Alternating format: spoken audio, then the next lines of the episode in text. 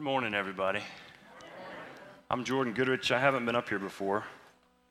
And I'm very, very honored that Doug would ask me uh, to, to preach this morning while he's out on vacation.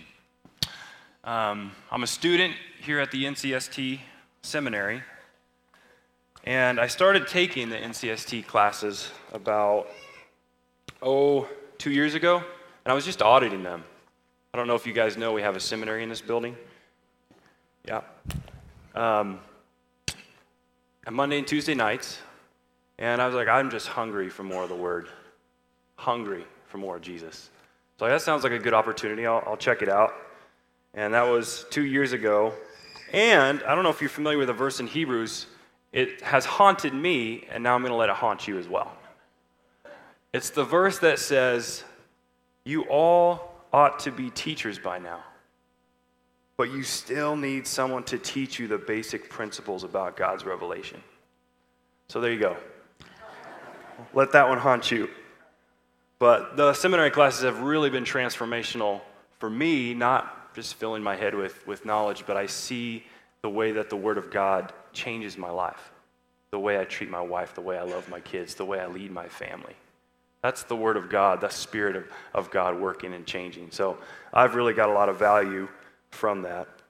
And anyone that wants to dive in deeper to the Word, I'd encourage you Monday, Tuesday nights over there, 5:30. Uh, check it out. Little plug for NCST. But, all right, I've entitled this sermon "Be Careful How You Build." So we're going to look at 1 Corinthians 3. 1 Corinthians 3 1 through 17 is going to be our text. But before we start reading, let's look at some context, should we? It's always important. Paul's letter to the Corinthians was written by Paul, inspired by the Holy Spirit for a specific purpose to a specific people. And here in 1 Corinthians, Paul's writing to a church that he'd started in Corinth as he was being obedient to the call of God, preaching the message about Christ throughout the world. Acts 18 gives the account of Paul's time in Corinth. And we see there in Acts 18, Paul was in the habit of moving about from town to town, following the pattern of preaching in the synagogue, getting kicked out by the Jews, and then preaching to anyone who would listen in whatever city he was in. And in this particular city of Corinth, which is about oh, a couple miles west of Athens in modern day Greece, Jesus appeared to Paul at night. This is really fascinating. When he's in Corinth, Jesus himself, the Lord, appeared to Paul and said, Don't be afraid. Don't be silent. Keep speaking. No one's going to hurt you because I have many people in this city. The Lord had many people in Corinth. And so Paul stayed there for about a year and a half, teaching the Word of God among them, and that's how the church of Corinth was started. So now in 1 Corinthians, Paul's writing back to that church later to address some issues that he's heard about. Some, some reports were coming to Paul, and uh, there were some pretty serious issues in the church. I think 1st and 2nd Corinthians, if you'll notice, they're a little bit longer than some of Paul's other letters.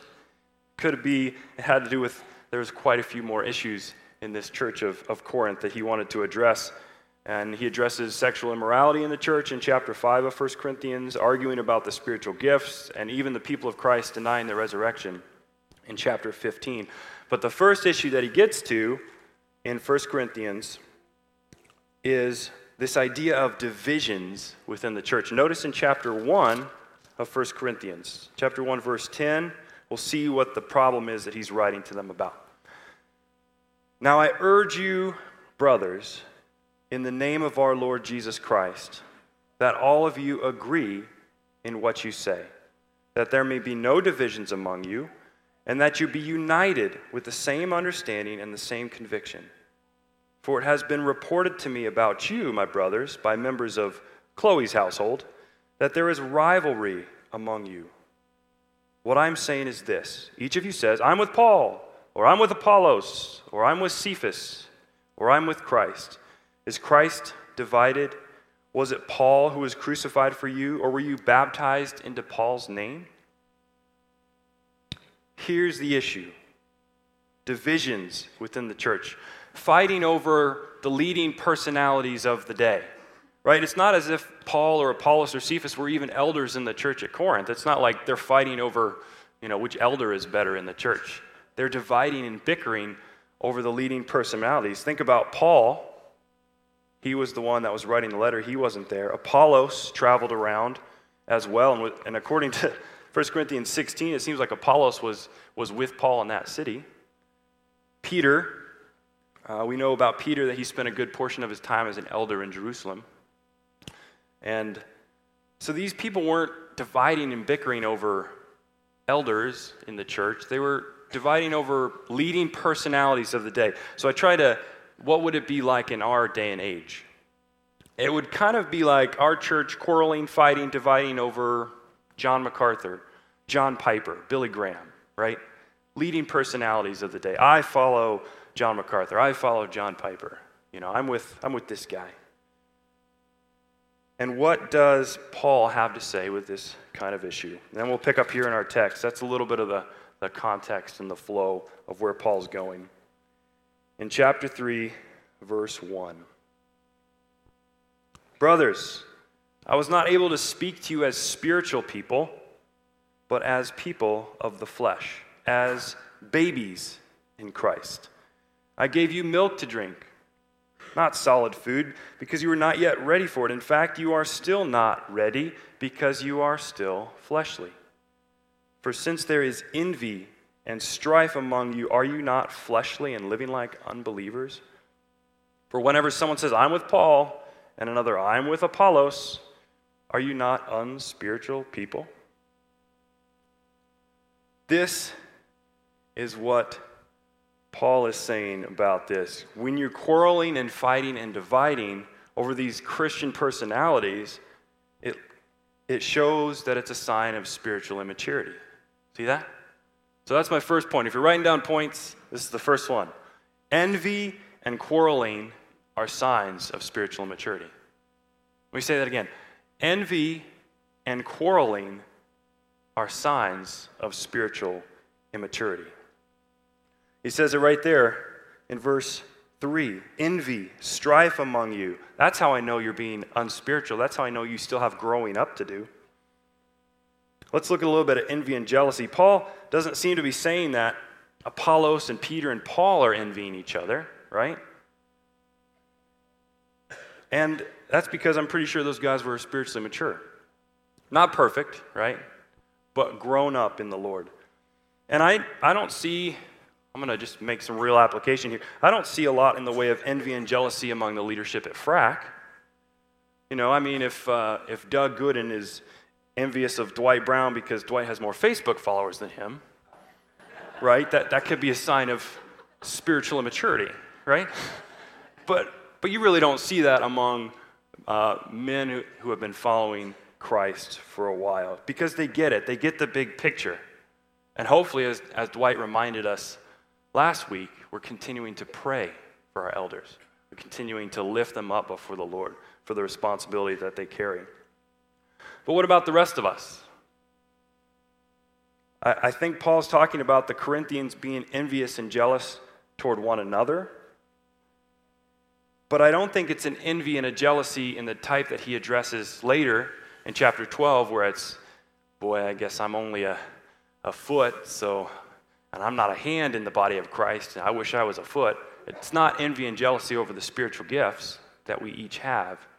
It seems to be more of an idea of zealous, right? These people were fighting and, and saying, Oh, I'm going to stand behind Paul. I'm really going to be zealous for Paul's name. And people are like, No, no, no, no. No, Apollos said this, so we're really going to stand behind Apollos here. There's like that zealousy for a human being. And Paul's saying that's immature. You should not be zealous for a certain personality who's a, who's a believer. You should be zealous for the name of Christ. And that, I think, you don't think we see that in our day and age, do you? Boy, somebody says something bad about that guy I listen to. You know, I'm really going to get behind him and defend the person. We're missing the point.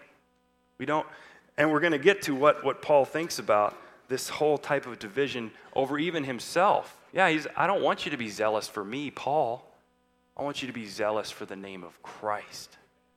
So let's get that. Let's, let's not divide and say, boy, you know, somebody said something bad about John Piper, so, you know, now we attack him on Facebook or, or whatever it is that we bicker and argue over with the different personalities.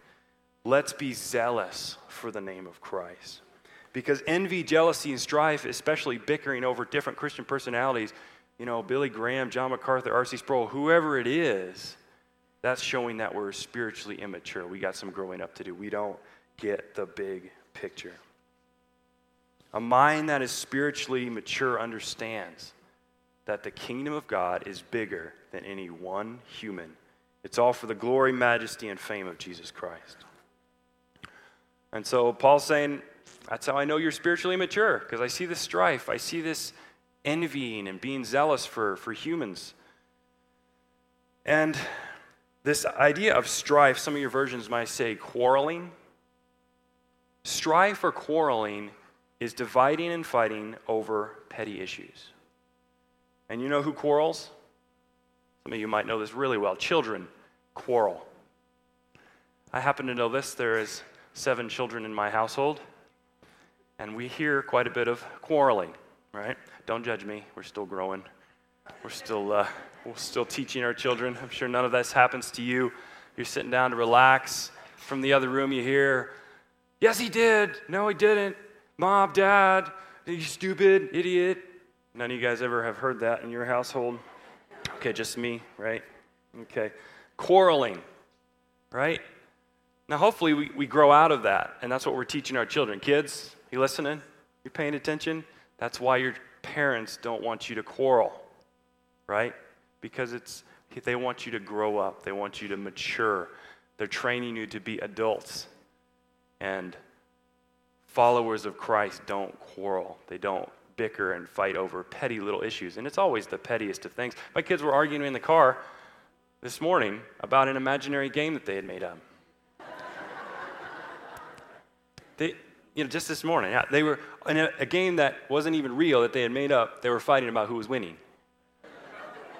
So, but we, we spiritually mature adults would never bicker and quarrel over and against one another, right? You see, you see Paul's thought there.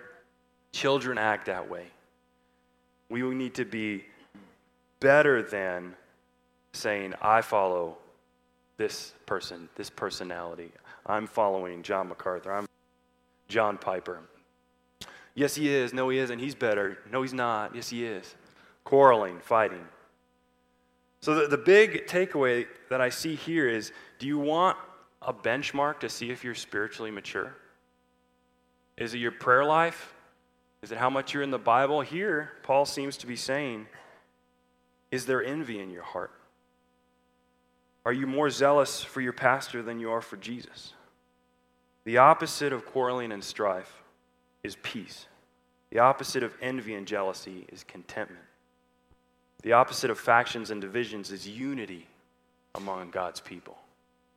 That's a sign of spiritual maturity. So it leads us to the second point I want to remember from today's text, and that is there is one team, but different roles. One team, different roles. Let's read uh, starting in verse 5 of chapter 3 together. What is Apollos? And what is Paul? They are servants through whom you believed and each one has the role the Lord has given. I planted, Apollos watered, but God gave the growth, so that neither the one who plants nor the one who waters is anything, but only God who gives the growth. Now, the one planting and the one watering are one in purpose, and each will receive his own reward according to his own labor.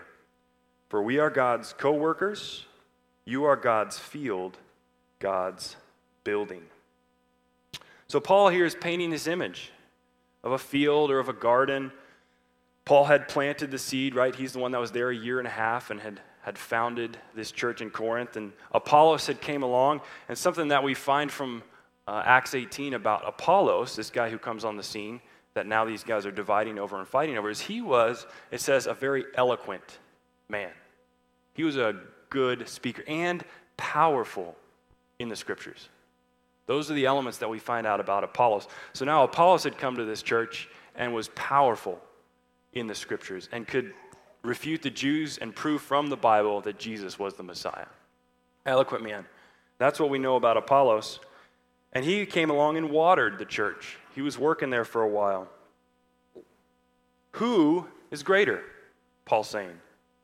The one who plants the seed or the one who waters the seed? What's the answer based there? Neither one, right? God is greater. These Christian personalities that the believers in Corinth were exalting Paul, Apollos, Peter, they had different roles, but they're still only servants. Servants. Even Paul and Apollos, who were pretty powerful personalities, couldn't cause the growth. Only Christ, Jesus, caused the growth. And these men weren't divided. They're on the same team, working toward the same goal of the growth of the church and the advancement of the gospel of Christ. So, how does this idea apply to us today. You might have come to faith in Jesus through the evangelism of Billy Graham. Maybe some in this room. Grown up, matured under the teaching of John MacArthur, but it was God Himself, Christ Jesus, wooing you, growing you, calling you. These men are just servants, just servants. But this doesn't let teachers off the hook, does it? No, no, this whole passage is, is all about you know, watching out. Teachers. Every believer will give an account for their own actions. Those who teach are accountable to God for everything that they teach and work for. Uh, talk about haunting verses, James 3 1. Not many should presume to be teachers. So, what am I doing up here? no, I have faith in a good judge. And I am, we'll see what, what Paul has to say about this um, because there's a stricter judgment for teachers. Notice verse 8 it said, Each will receive his own reward according to his own labor. Now, this helps me to make sense of all the different teaching. Has anyone been overwhelmed by the volume of Christian teaching that's out there at all? And, and a lot of it contradicts each other. There's so much technology and access that we have to to Christian teaching online sermons, podcasts, TV, radio. And you know what? It's not out of control, the control of the sovereign hand of God, is it? That's what he's saying here. Uh, just because there's different teaching that, that contradicts each other, Jesus is building his church. And, I love what Paul does. We're going to skip ahead to chapter 4. Bear with me on this because it really helps to make sense of what to do with what happens when John Piper says something that John MacArthur doesn't agree with, that Doug Goodin says something that Dwight doesn't agree with, you know, that maybe they're a little bit contradicting of each other. Look at, at, at chapter 4, verse 1. A person should consider us in this way. Who? Right? Paul, Apollos, personalities, teachers in the church. Servants of Christ and managers of God's mysteries. In this regard, is it expected of managers that each one of them be found faithful?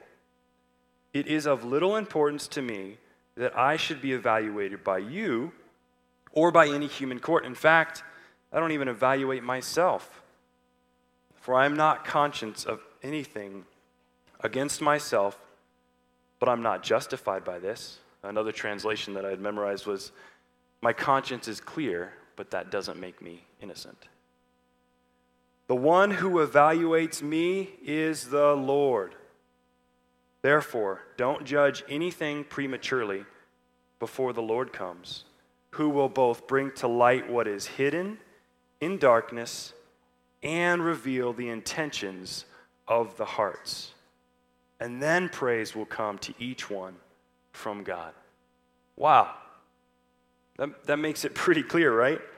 God, Paul himself is accountable to God and will be judged for the things that he taught and how he worked for the kingdom of God. And this truth that God's going to judge the hidden motivations of our heart, the things that we, we can't see in someone else. Think about, I think that's comforting. Think about all the workers in the kingdom of God since Jesus has come. apostles, teachers, missionaries, Martin Luther, John Calvin, George Mueller, each one's going to receive their reward. Not based on our evaluation, right? Based on Christ's evaluation of them. Why is this comforting? Because Jesus is building his church. It's not completely up to the work of men. If it was, we'd be in trouble. Matthew 16, 18 says, Jesus is talking, I will build my church. Right? And what? The gates of hell will not stand against it. Who's building the church? Ultimately, Jesus. I will build my church. The gates of hell are not going to stand against it. The truth that God is sovereign, I think it, it brings freedom. It can prevent controlism. It can be, prevent the idea that, oh no, I have to control the way this person is, is teaching and preaching. You know, God will give a reward or correct that person who's standing up there saying these things. Uh, this is how we can have a guest speaker come into this church and maybe misapply Jeremiah 29 11 out of context. And you know what? It's okay. It's okay, right? Jesus knows who's in the church. For selfish reasons, each one will receive rebuke and praise from him. That's what the passage says, isn't it? Each one will receive his praise from him. So it leads us to the third point. I want to remember. And I don't know if, I don't know if you're supposed to do three points in a conclusion or four points in a conclusion. I'm not sure. I'm still figuring this out. But there's, this is the third point that I want us to remember. Be careful how you build. Be careful how you build. Look at picking up in verse 10. We're just going through this passage. Verse 10 according of, uh, of chapter 3. According to God's grace that was given to me, Paul, I have laid a foundation as a skilled master builder, and another builds on it. But each one must be careful how he builds on it.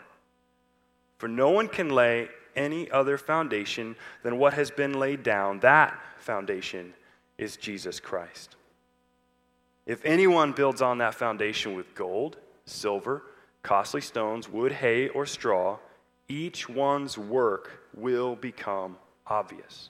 For the day will disclose it, because it will be revealed by fire. The fire will test the quality of each one's work. If anyone's work that he has built survives, he will receive a reward.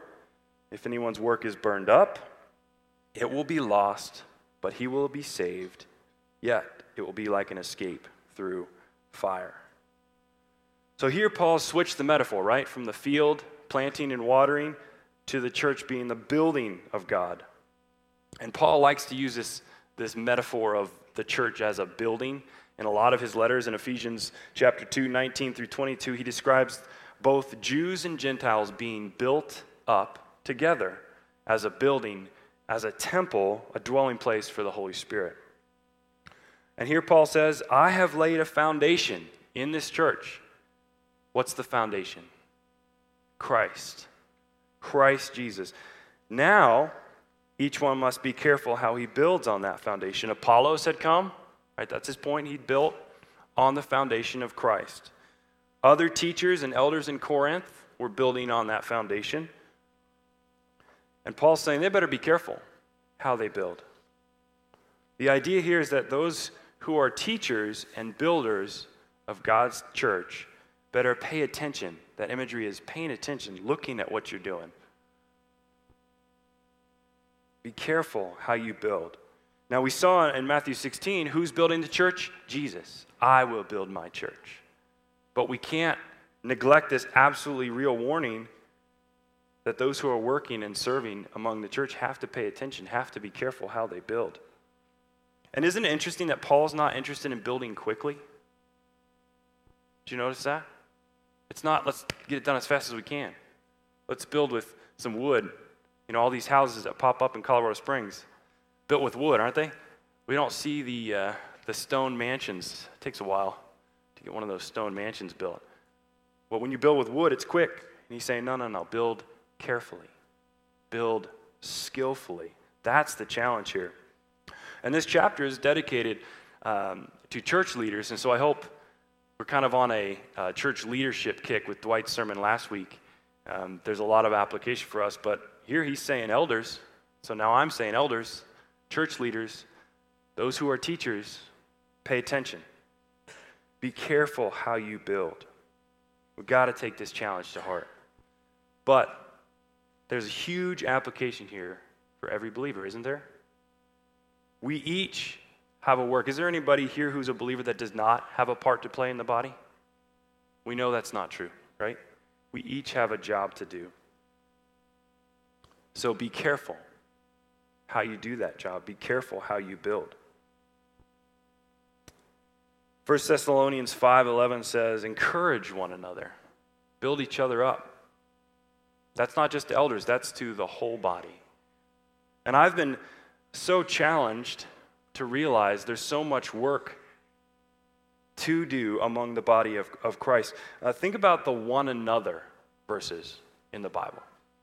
I just did a quick study, but I would challenge each of you to, to see what the Bible says about one another. Who's one another? It's the body, right? We're the one another. And I'm just going to read off a couple of them. And this is just a quick sample, not even, not even complete.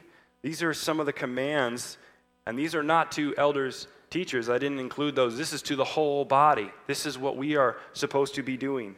Greet one another, care for one another, instruct one another, serve one another, carry one another's burdens, be kind to one another speak truth to one another, submitting to one another, teach and admonish one another, spur one another on to love and good deeds, pray for one another, love one another, outdo one another in showing honor. It keeps going on and on. There's so much one another work to be done in our body. Take that, take that challenge to heart. Husbands and fathers, I'm going to single some of us out. This is where I'm growing and learning. Husbands and father, fathers, if, if Dwight was telling us that the elders and the leaders in the church are kind of like the, the generals and the captains uh, in the Lord's army, I'm, I'm convinced the husbands and fathers are like platoon leaders. That may not be popular in our day and age, but husbands, fathers, how are you building? How are you building? Are you paying attention? There's so much that I'm learning about how to be a godly husband and a godly father. A lot of it's intentionality, right?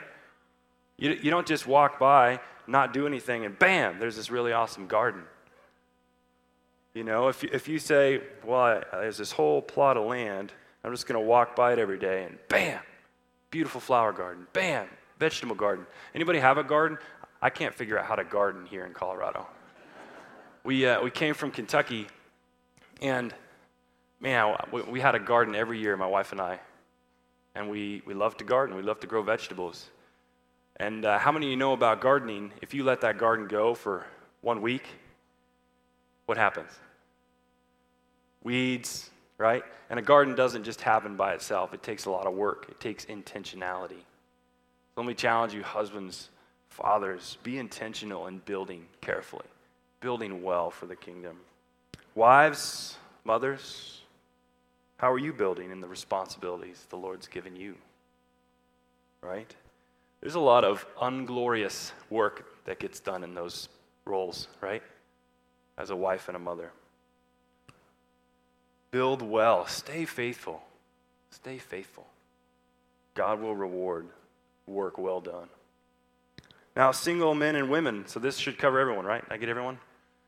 Husbands, fathers, wives, mothers, single men and women. How big of priority is the people of God or are the people of God in your life as a single person? We've got a lot of stuff in our lives. Paul's saying the work of the church, the one another, where does that rank? Just want you to chew on that a little bit. Hmm. So I want to be clear, and Paul is clear, that God has given his people a responsibility to build well, to work hard in the kingdom. But guess what? There's only one foundation. There's only one foundation to build on. It's the gospel of Jesus Christ. Right? Let's look at verse 11 again. No one can lay any other foundation than what has been laid down. That foundation is Jesus Christ.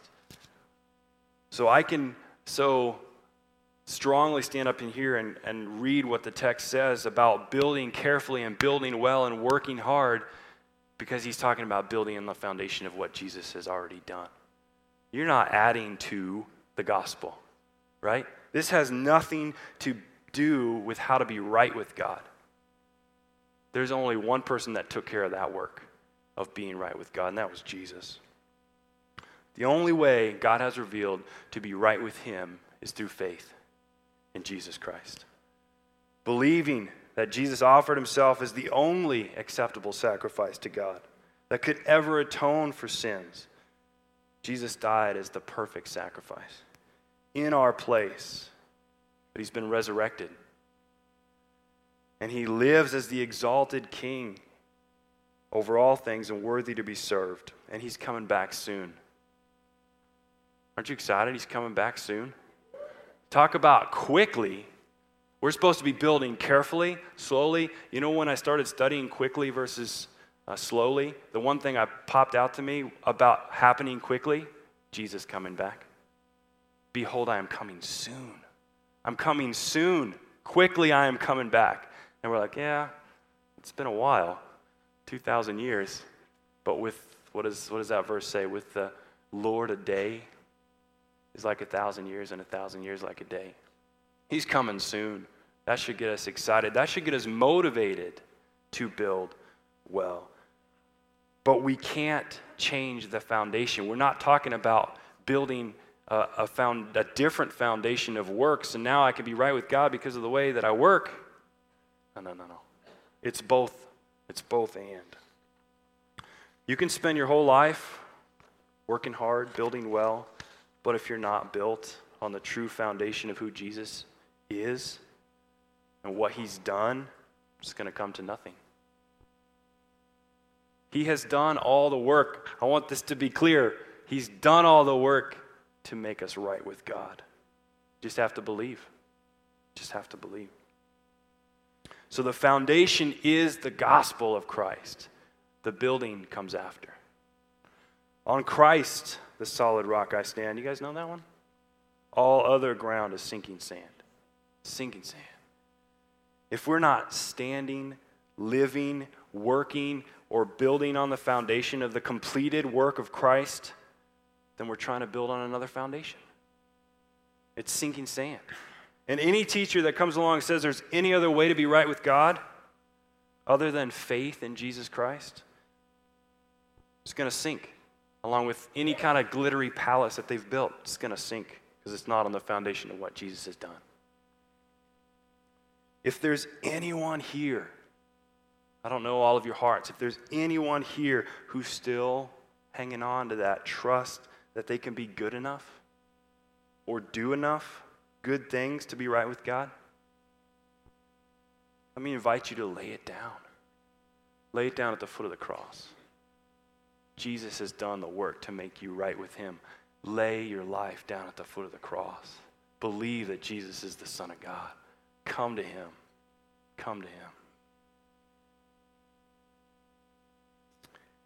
Accept by faith the greatest gift peace with God through Jesus Christ. Am I clear? I, want, I wanted to be clear on that because we're talking about building and working hard. They're both true. Lay your life down and rest the foot of the cross and fight the good fight. It's both and. Building skillfully and carefully among the people of God has nothing to do with salvation and right standing with Him. Let me say that again. Building carefully and skillfully among the people of God has nothing to do with salvation and right standing before Him, but He has saved us for a purpose. Jesus said, I came so that you may have life, abundant life. We know Ephesians 2 8 and 9 really well. You could probably all say it with me. For by grace you are saved through faith. and this not of yourselves. It is the gift of God, not of works, so that no one can boast. And then you guys know verse 10, right? For we are his workmanship, created in Christ Jesus for what? Good works, so that we should walk in them. He's got a purpose for us. And I, there seems to be a scary trend in evangel, evangelicalism. I don't know how you say that word exactly. You get the whole big capital C church. Um, I've heard it called hyper grace, but there's this place that many in the church have found themselves, and I've been there myself. This is kind of a real testimony of where I've been. It's, it's a place of, well, I've been saved by grace, and I don't think I'm supposed to do anything. So, because working would be working toward my salvation, and that's wrong. So, it's kind of an aimless place. It's like a lack of purpose that I've found myself in. And I think at the fear of preaching a works based salvation, we forgot there is stuff for us to do. Amen? There is work that God has for you to do. Todd and Heather, there is a work that God has called you to do. Go build well. Go build well. There's no aimlessness or pointlessness. We can rest in the grace of Christ and fight the good fight, right? Run in such a way as to receive a prize. So much of the work that He's given us to do, I'm convinced, has to do with the one another, right? So if you're looking for purpose, in life, if you're looking for purpose and what to do, start with the body. Just simple, practical thing. If you're like, well, I'm just waiting to hear what that special purpose is in my life, He's already laid some things out here. Start with the one another. Start with the one another. He's given us stuff to do. So this leads to my final point. Each person's work will be proven with fire. We say that again. Each person's work will be proven with fire. Why should we be careful how we build? Why should pastors, teachers, elders pay attention to how they're building? Because the work's going to be tested with fire. Notice now, there's different ways to build on the foundation. Did you guys notice that in verse 12? If anyone builds with gold, silver, costly stones. And he's talking about the foundation of Jesus here, right? So he's knowing, we know he's talking about within the, the church. If anyone's building with gold, silver, costly stones, wood, hay, or straw, what's the difference in those kind of materials practically? Have you guys ever tried working with gold or silver or precious stones? It's an involved process. These materials take time to work with. What about wood, hay, and straw? It's quick, right? Pat knows. Talk about a materials list for a building. A lot of wood in these, in these homes that are springing up all over Colorado Springs. There's a lot of wood that we're being built with. Why? Because it's fast, it's quick, it's easy to work with. There's only one problem they don't stand up to fire so well do they? Wood, hay, straw. Uh, the Notre Dame Cathedral, you guys familiar with that? Took them 200 years to build that thing. 200 years. This spring caught fire in just a couple of hours. Roof, spire. You know what I found? It was made up, just the spire was made up of over 400 tons of wood. I think there's a reason it went up, and some of the stonework around it survived. The work here that Paul is saying is every teacher, pastor, author, believer, their work will be tested with fire. It might get burned up, it might stand the test, but it's going to get tested. Now, this idea of testing is, is like a proving. It's this idea that once you finish the work, now we got to know if it's going to stand up. Um, as a facilities manager at my, my job, we build a lot of stuff. And we recently built this deck on the front of a cabin from the treated lumber, kind of built it. And how do you know if it's going to hold up? You got to test it, right? So we finished it. and I just had a bunch of my guys and we all jumped on it. Up and down.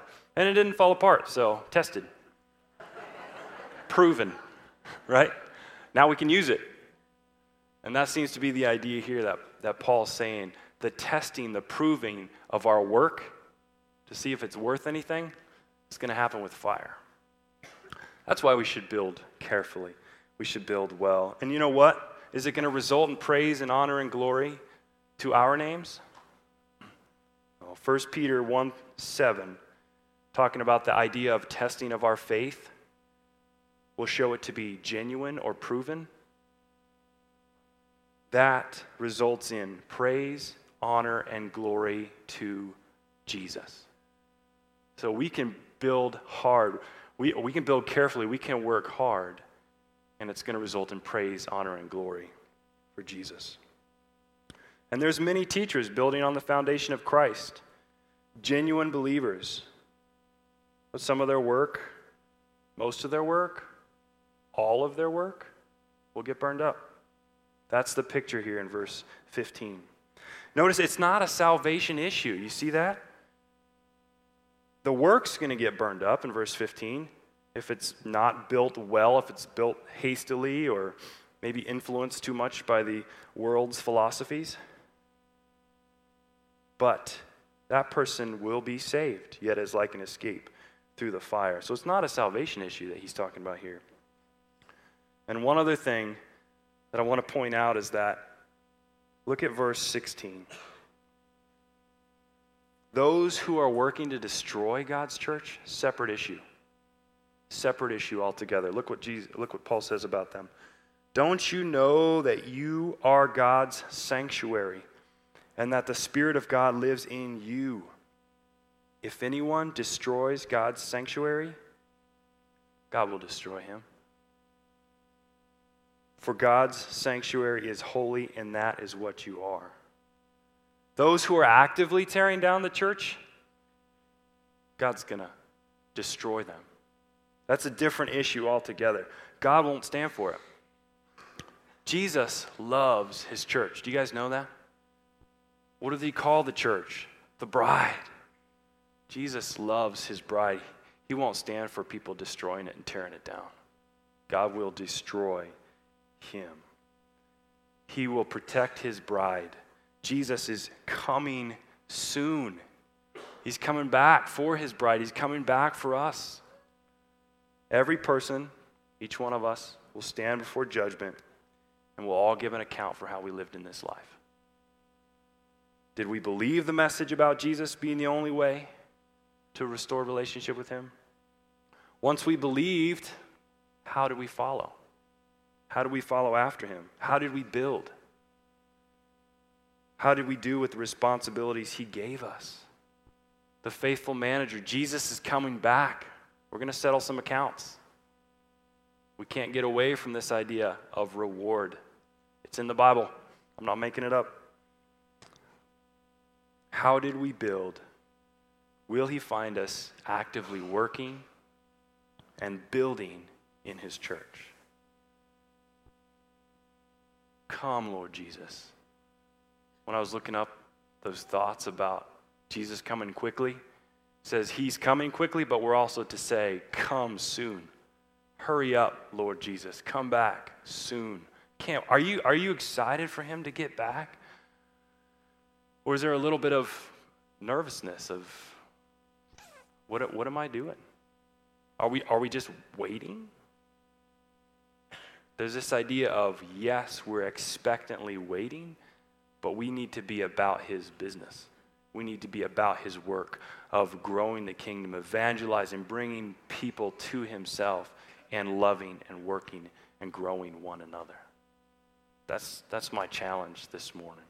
So, music team, if you want to you want to come up, let's, let's pray together. Lord Jesus, thank you for your word. Thank you for the truth of your word. Thank you for the truth that you're coming soon. Lord, I want to be about your business of working and building the things that are going to last. I want to be about the business of working and building among your bride, among your church, telling others about you. Lord, I pray that, Lord, where you want to convict people, that that would happen. Where you want to say, well done to somebody this morning. Keep working, keep building, keep fighting. That there wouldn't be that guilt, that there would be a peace. Lord, come, Lord Jesus. We're looking forward to you coming back. In Jesus' name, amen.